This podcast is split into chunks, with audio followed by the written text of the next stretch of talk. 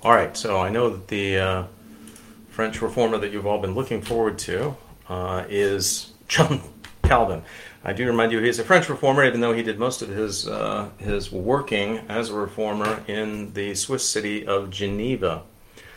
But uh, in any event, today we will be talking about, uh, or beginning to talk about, his contributions to the Reformation, which were immense, gigantic, uh, both in his writing and his preaching, his training of uh, preachers who then went out to other countries. So, getting ready now uh, and starting to read. But first, uh, before we read uh, chapter 25 of S.M. Houghton's Sketches from Church History and discuss John Calvin, let us go ahead and pray. God our Father, I do pray, Lord, that you would be with me today as I am reading about and discussing your servant John Calvin. May you give me clarity, may I speak uh, clearly, and uh, may we be grateful for the way that you raised up men of immense uh, talent, uh, gifting, and bravery, Lord, who struggled manfully for you. We pray this in Jesus' holy name. Amen. Amen. Chapter 25 John Calvin. John Calvin was born in July 1509 at Noyon in Picardy, France. Occasionally, when he had come to years, he would speak of himself as a man from among the common people. But although one of his grandfathers was a boatman or possibly a cask maker, his father Gerard had risen in the world and held the post of notary and ecclesiastical registrar. He had married the daughter of an innkeeper. Four or five children were born to them, John being the second. He distinguished himself at school, and when he was 12 years of age, his father, who was in close touch with the local bishop, secured for him an ecclesiastical appointment so that he became a clerk and received the Roman Catholic tonsure. Obviously, he was intended for the priesthood. In due course, the young Calvin went to study classics in the University of Paris, but before long his father quarreled with the Bishop of Noyon and decided that he did not wish his son any longer to prepare for the priesthood. He therefore instructed him to leave Paris and to study law at Orleans. But uh, this he did. But in 1531, his father died, and his son was now free to choose his own career. Um, I should note that uh, many of the reformers who went on to make such a, a great impact uh, for the Reformed faith, for Protestantism, for the revival of biblical learning, uh, had a background in the law. They hadn't originally uh, been aiming at the priesthood. One of the reasons why the training for the law prepared men to be reformers was because uh, law is essentially the, the, art of disputation and argument, the ability to uh, polemically make an argument uh, for a particular case. And these men were arguing for the truth of um, the biblical Reformation. And so they, they understood, they'd been trained to be able to make an argument and persuade a jury and a judge.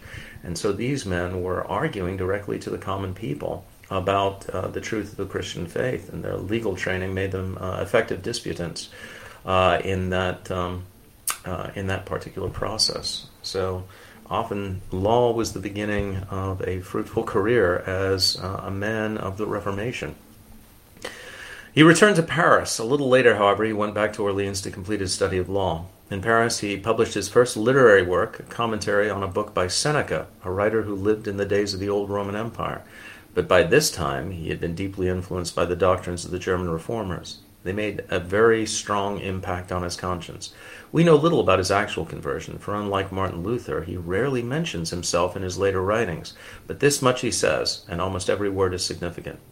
My father had intended me for theology from my early childhood. Then, changing his mind, he set me to learning law, until God at last turned my course in another direction by the secret reign of his providence. By a sudden conversion, he tamed to teachableness a mind too stubborn for its years, for I was so strongly devoted to the superstitions of the papacy that nothing less could draw me from such depths of mire. A sudden conversion, but the word translated sudden can also mean unexpected, and Calvin may mean that his conversion surprised him even more than it surprised others. One note here. Um, Calvin and several of the other reformers wrote at a time uh, when they encouraged great humility. They saw themselves as messengers, men like John the Baptist, who needed to decrease while Christ increased. They saw their job not as showing the world how great they were, but showing Christ uh, to the world, making him known, making his teachings known. So they tended to record very little about themselves. In fact, the information that we have about Calvin, for instance, largely depends upon what other people wrote about him uh, which thankfully there there were people who who uh, remarked on the life of the, the great reformer, and also uh, their letters to other people in which they mention their own home lives and what's going on. In fact, uh, really the only information that we have about his marriage and, and so on, all of it came from the things that he wrote to other people as a general rule. Also, uh, the great wealth of uh, his sermons uh, we don't have from his own writings. They were actually transcribed by his students. Uh, there were so many of these transcriptions because you got to remember he was uh, preaching at least five times a week. Um, that they, unfortunately they became excess paper that was stored in Geneva and used at times uh, later on, after the Reformed faith had fallen from favor, uh, were used as firelighters and toilet paper and things like that. It was uh, very sad. Um, a number of his uh, his writings have been recovered. One other note uh, about the writings of Calvin like the writings of most of the other reformers. Calvin wrote largely in Latin, so a lot of his work is only now coming into, or some of his work is only now coming into uh, print in the English speaking world in English, uh, having been laboriously translated. Many of the obscure manuscripts are gradually being recovered and so on. So Calvin primarily wrote in Latin for, for a scholarly audience, and then for, uh, he was one of the, the first people uh, who, like Ger- uh, Luther, wrote in German for the common people. Calvin uh, actually did a lot of his writing in French for the common people as well. This was a big departure from the Middle Ages and the scholastics, but a very important thing as well, getting uh, good biblical material into the hands of the common people in a language that they could understand. Um, but converted he certainly was, and the event has had very great results for Protestant Christianity. Calvin was a pale faced young man with sparkling eyes, sedate and earnest beyond his years. In Paris, he was so strict and severe in manner that some of his fellow students dubbed him the accusative case. His happy hours were spent among his books. His judgment was almost unerring. He was never carried away by extravagances or by wild enthusiasm. He obeyed his intellect rather than his passions, but his heart became filled with love for God and the people of God.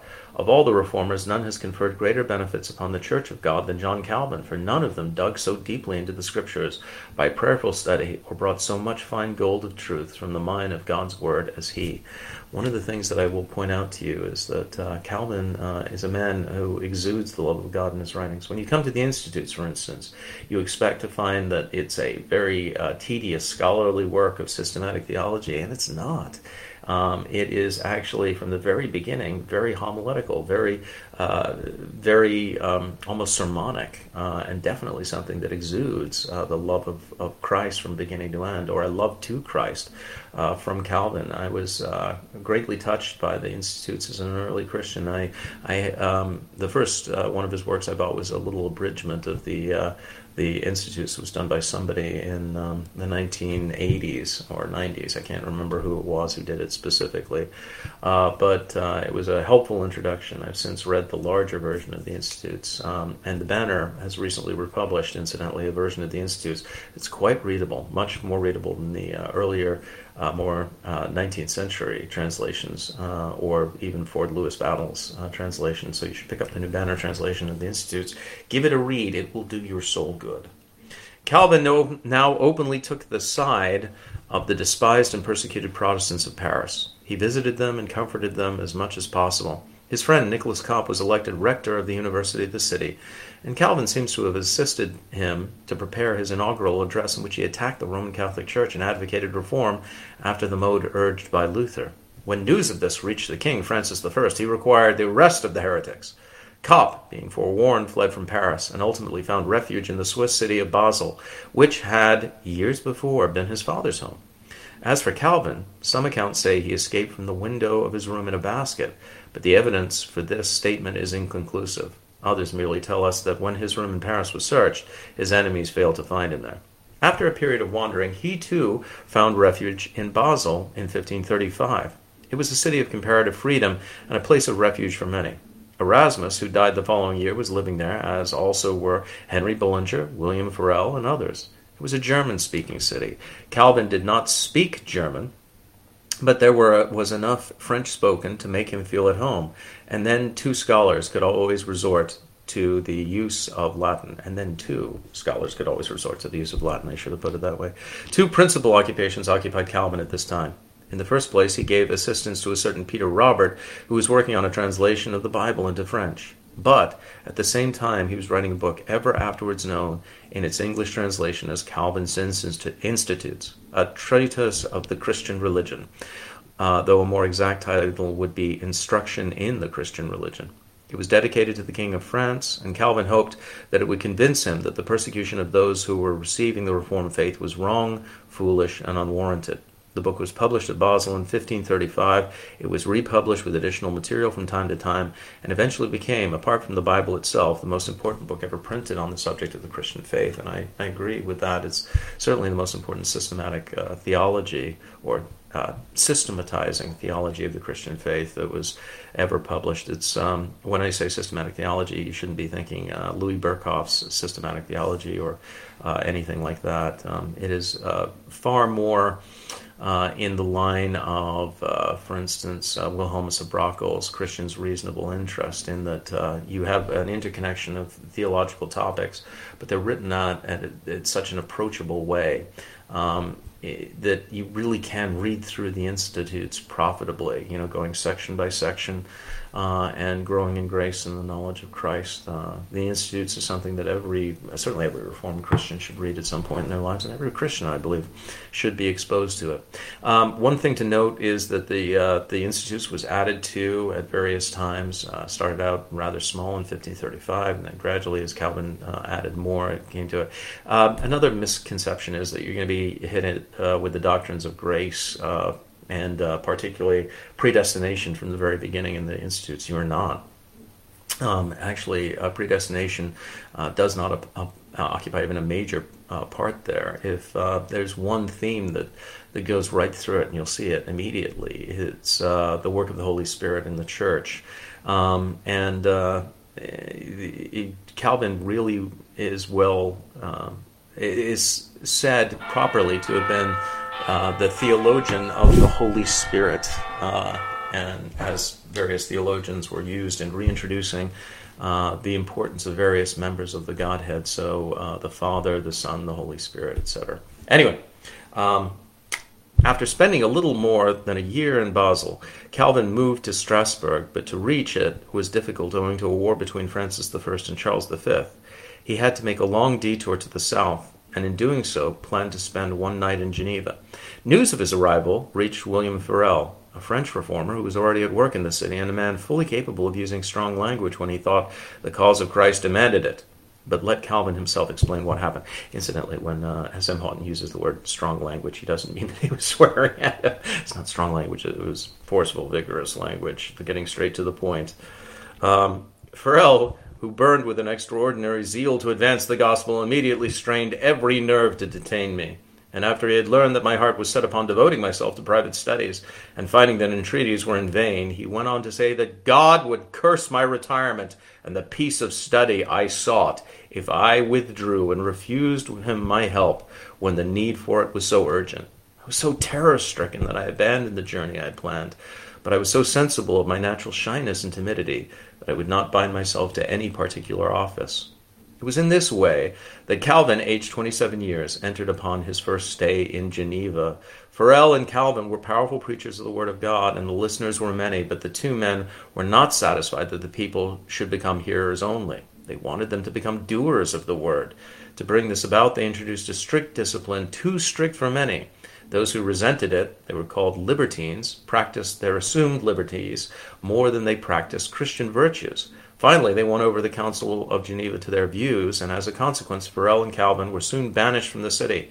It almost seemed as if the work of Reformation was to end in inglorious failure. Let me make this point. Um, one of the things that we see occurring again and again in history is that uh, when Reformation comes in, and the Word of God is preached, and the doctrines of grace are restored, and there's also an emphasis on the restoration of worship and also the integrity of the Lord's table. One of the things that uh, happened to Calvin and later on happened to uh, Jonathan Edwards, for instance, was that. Um, these men saw that scandalous and ignorant people were coming to the Lord's table, that the Lord's table was being defiled, and that these people were eating and drinking judgment upon themselves, not knowing Christ nor the gospel. And, and so what they did was they attempted to uh, to say no. You, just because you're a citizen of Geneva, just because you were baptized, does not mean you can immediately come to the Lord's table. If you are living a life uh, in adultery and fornication and spiritual ignorance, if you don't know Christ, then you shouldn't be coming to His table. Uh, but the council in Geneva was appalled by this. The libertines eventually got the upper hand, and Calvin was pushed out. Uh, in one sense, he was grateful uh, because it finally gave him a break from uh, all of the internecine warring that was going on and Geneva and allowed him to retreat to Strasbourg to become a, a simple preacher to the uh, the French refugee community there and to do the scholarly work that he wanted to without having all of the social pressures applied to him. Eventually, though, as we'll see, he was brought back to Geneva and had to continue his work there, and eventually it killed him. But one thing I, I do want to encourage uh, or give a, a note of encouragement, if I can, to uh, ordinary preachers. Um, the great reformers and the, the men who were used so mightily of God in their time, like uh, the Great Awakening, for instance, uh, Jonathan Edwards was mightily used in that. And indeed, in, in building uh, a, a, corpus of uh, Reformed theology in America that has seldom been revi- uh, rivaled, and yet these were men who were expelled by their own congregations. Often, a man's usefulness isn't actually seen in his own day and in the place in which God uh, set him. Often, it is only later on that his work and his writings and his influence are used by God for the extension of the kingdom. This was the case with Calvin and Edwards, and I could go on and speak of other people like Brainerd and Eliot and so on. Uh, these are all people who who uh, didn't. Uh, achieve the goals perhaps that they had for themselves in their own time, and yet the Lord's goals for them, which were different and usually are from ours, uh, were nonetheless accomplished through their work. So fear not, small church pastor, that you aren't accomplishing anything. It may be that the work that you're doing today only comes to fruition much later on, perhaps even after your death or in the life of some of the people who you were used uh, to, or who God used, I should say. Um, uh, use you in their life. So, anyway, don't give up hope in that. And look to the example of Calvin and being kicked out of Geneva, for instance. Uh, after spending a little more than a year in Basel, Calvin moved to Strasbourg, uh, but to reach. Oh, I'm so sorry, I've gone back uh, into on that. Blah, blah, blah, Leaving Geneva, Calvin returned to Strasbourg, where he became pastor to a French refugee congregation and did his utmost to organize the church in accordance with the teachings of the New Testament. He compiled a psalm book, which included French metrical translations made by Clement Marot and some of his own translation.